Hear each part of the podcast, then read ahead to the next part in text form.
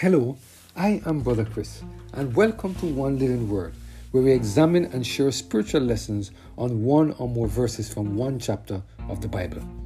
Today we're focusing on the topic Grace Alone, based on our reading of Titus chapter 3, verse 3 to 7. Let us hear what the word of the Lord has to say in this passage of Scripture. For we ourselves also were sometimes foolish, disobedient, deceived, serving divers lusts and pleasures, living in malice and envy, hateful and hating one another. But after that, the kindness and love of our God, Savior, towards man appeared.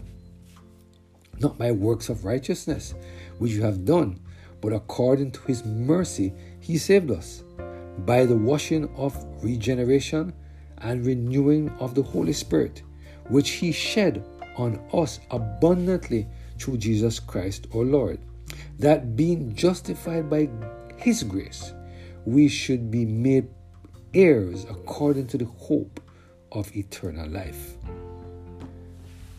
But for the grace of God, where would we be today? It is very important for us to realize that as followers of Christ, we do not attain to perfection because we understand the law. We do not per- per- pertain to perfection or attain to perfection because we have spent a lot of time reading the Word of God and preaching the everlasting gospel.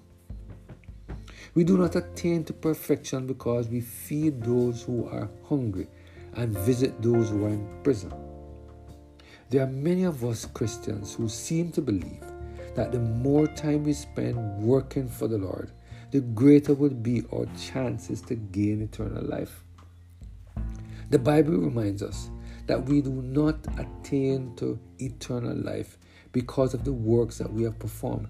We attain to eternal life because of the grace of Jesus Christ and the wages he paid with his own life to remove the yoke of eternal death from our necks. In Titus chapter 3, verse 3 and 7, the Apostle Paul describes the process we go through to move from being a sinner to becoming someone who has been redeemed. Let us here take a few minutes to examine what Paul said in these verses. For we ourselves also were sometimes foolish, disobedient, deceived, serving divers lusts and pleasures, living in malice and envy, hateful and hating one another. But after that, the kindness and love of God, our Savior, towards man appeared, not by works of righteousness which we have done, but according to His mercy, He saved us by the washing of regeneration and renewing of the Holy Ghost, which He said, or which He shed on us abundantly through Jesus Christ our Lord, that being justified by grace, His grace, we should be made partakers or heirs according to the hope of eternal life. Do you see what God is saying here?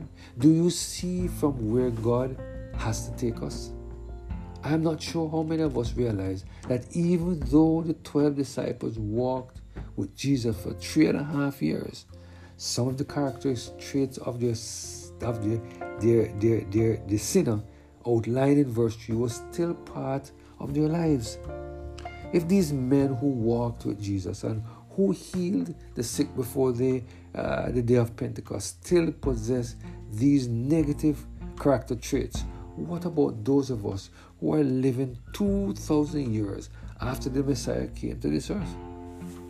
We must never fool ourselves to believe that because we are actively involved in the work of the church that we are having a close walk with the Lord.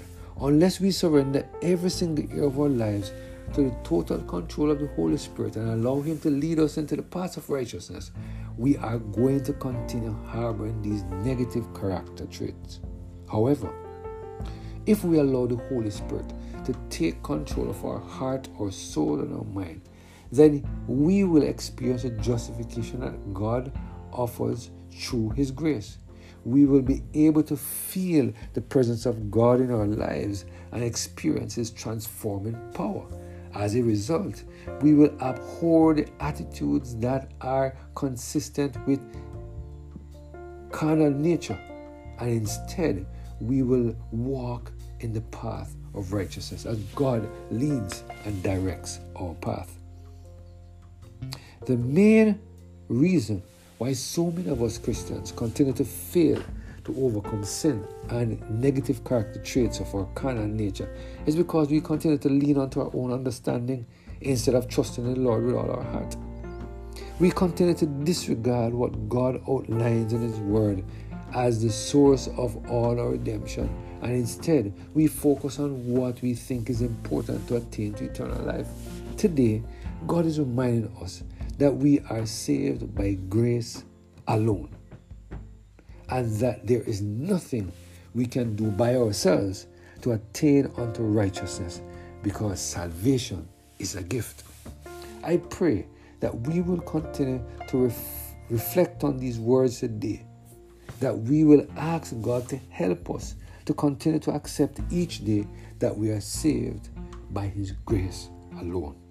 I pray that we will also continue to su- surrender every area of our lives, all of our lives, to the total control of the Holy Spirit so that He can enter our steps and order our steps in accordance with His word. Let us pray.